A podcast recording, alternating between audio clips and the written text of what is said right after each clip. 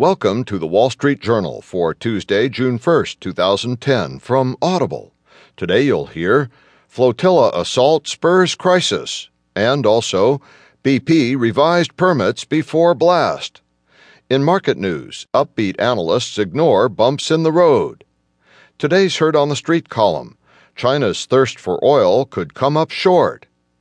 Plus, today's editorial in Health Journal by Melinda Beck, written today by Kevin Helliker, for the athlete who has it all. And from Personal Journal, Your Risk of Heart Disease.